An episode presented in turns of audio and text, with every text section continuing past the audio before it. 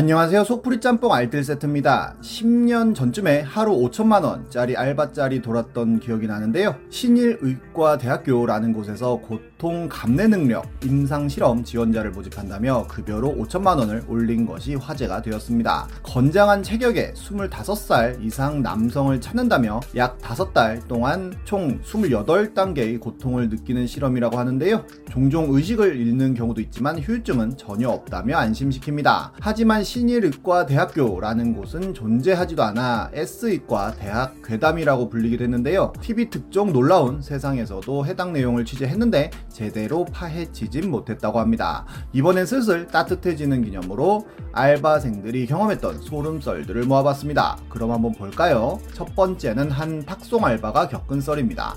작년 초에 올라온 글인데요. 퇴근 후에 부업으로 탁송 대리를 하는 분께서 산골짜기 시골 마을에 있는 차를 찾아오라는 오더를 받았다고 합니다. 차가 그 위치에 있을지 확신도 없어서 수색해 달라고 해서는 마을 버스 타고 30분 만에 들어가 겨우겨우 차를 찾았다고 하는데요. 차를 보니 이렇게 안은 더러웠고 냄새도 심하게 났다고 합니다. 차를 찾았다고 전화하니까 안에 사람이 있는지부터 확인해 달라고 했다는데요. 사람은 없었고 트렁크도 확인해 볼까요? 하니까 트렁크는 절대로 열어보지 말라고 했는데 트렁크에서 굉장히 역한 냄새가 폴폴 나고 있었다고 합니다. 심지어 배터리도 방전되고 기름도 없어서 시동조차 걸리지 않았고 그렇게 이야기하니 차 안에 들어가서 차문을 잠그고 레카 직원이 올 때까지 기다리라고 했다며 글을 마무리 짓는데요. 그리고 4시간이 지난 새벽 1시쯤에 후기가 다시 올라왔는데 긴급 출동 직원이 도착하여 긴급 주유를 하고 배터리 점프를 걸어줘서 출발할 수 있었다고 합니다.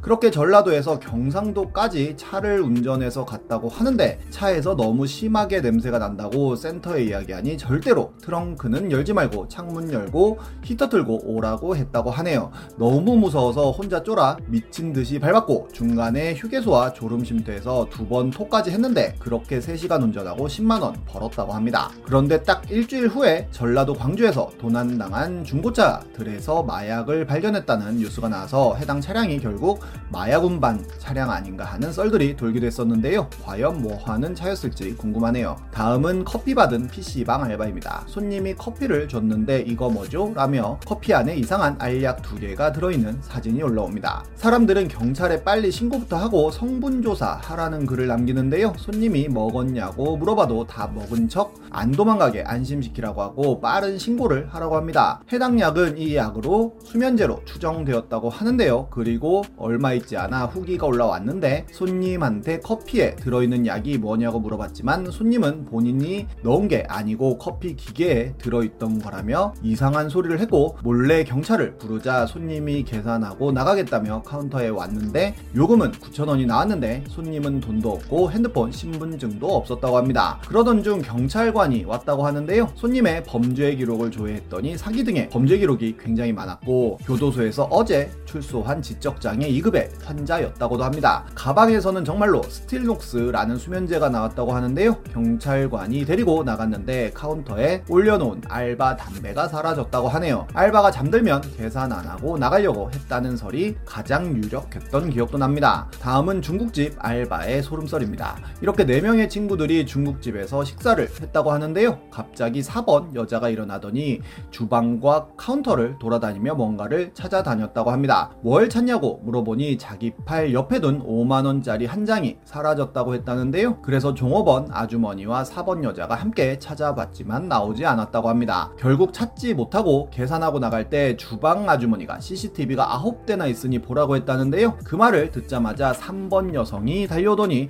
CCTV 돌려보고 찾으면 연락을 달라며 연락처를 줬다고 합니다. 그렇게 손님 없는 시간에 직원들끼리 CCTV를 돌려봤다고 하는데요.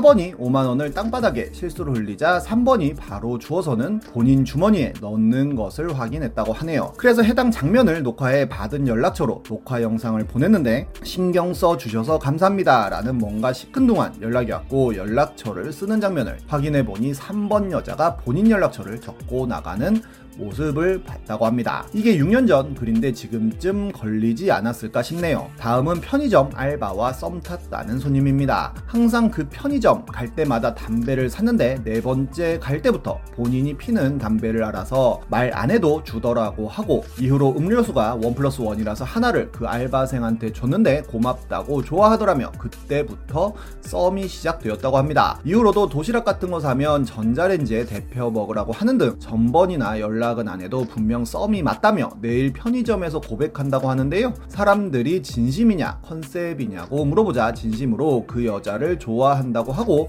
열심히 일하는 알바생 괴롭히지 말라고 하니 걔도 나 좋아한다며 이해하지 못할 모습을 보입니다. 그리고 정말 다음날 오늘 고백했다며 후기가 올라오는데요. 편의점에 가서 장미꽃 10개 주면서 여자친구가 되어달라고 했는데 10초간 고민하더니 마음은 고맙지만 자기 공부하고 알바하고 하느라 연애할 시간이 없을 것 같다고 거절했지만 공부 방해 안 하고 잘해주겠다고 다시 들이댔고 또 10초 고민하더니 아직 연애할 준비가 안 됐다고 거절을 했다고 하네요. 그러자 조금 더 준비할 시간을 주고 다시 고백해 달라는 것 같아서 너무 귀엽고 사랑스러웠다는데요. 그렇게 본인한테 말한 것만 봐도 충분히 나를 좋아하고 생각하고 있는 거라며 앞으로 편의점 가면서 좀 더 시간을 가지고 깊게 썸탈 예정이라며 마무리를 짓습니다. 거기에 1차 고민은 X 같아서 말이 안 나온 거고 2차 고민은 무서워서 말이 안 나온 거라는 댓글이 달렸는데 이게 맞는 것 같네요.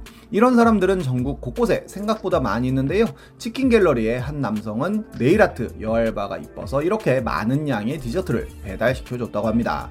거기엔 이렇게 시키지도 않은 디저트가 배달 가서 놀라셨죠? 지나가다 이뻐서 이렇게나마 마음을 전해요. 주문번호로 카톡 한번 주세요라는 문구까지 쓰여 있었다고 하는데요. 네 얼굴도 모르는 상대방 입장에선 얼마나 소름 끼치겠냐는 댓글에는 일단 저지르고 봤다고 했는데 후기가 안 올라온 걸 보면 실패했나 보네요. 마트에서 주스 판매 알바를 하는 한 여성 역시도 글을 올렸는데요. 주스 팔고 있는데 어떤 아저씨가 주스 많이 팔았냐고 물어보고는 번호를 물어보길래 마트 직원인 줄 알고 번호를 줬다고 합니다.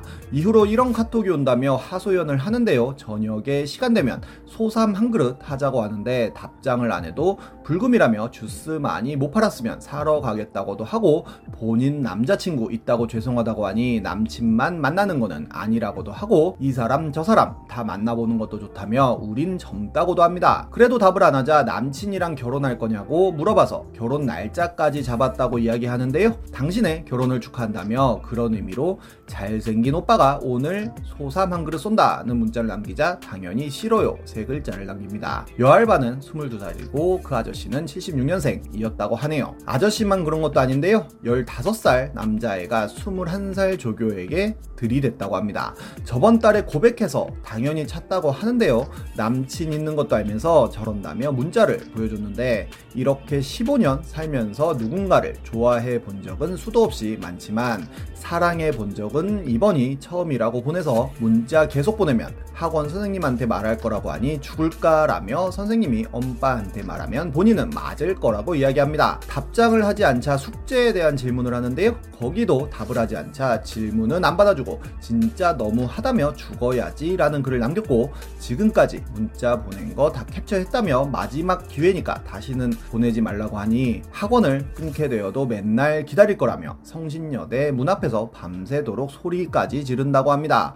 결국 학원에 이야기했고 학원을 그만두기로 했다는데요. 부모한테 사과는 받지 못했고 또 15살에게 연락이 왔는데 아빠가 엄청 화났다며 맞은 사진을 보내줬다고 하네요. 지금도 많은 분들이 알바를 하고 계실 테고 별의 별일들이 많이 일어날 텐데요. 모든 알바분들 화이팅입니다. 지금까지 속풀이 짬뽕 알뜰 세트였습니다.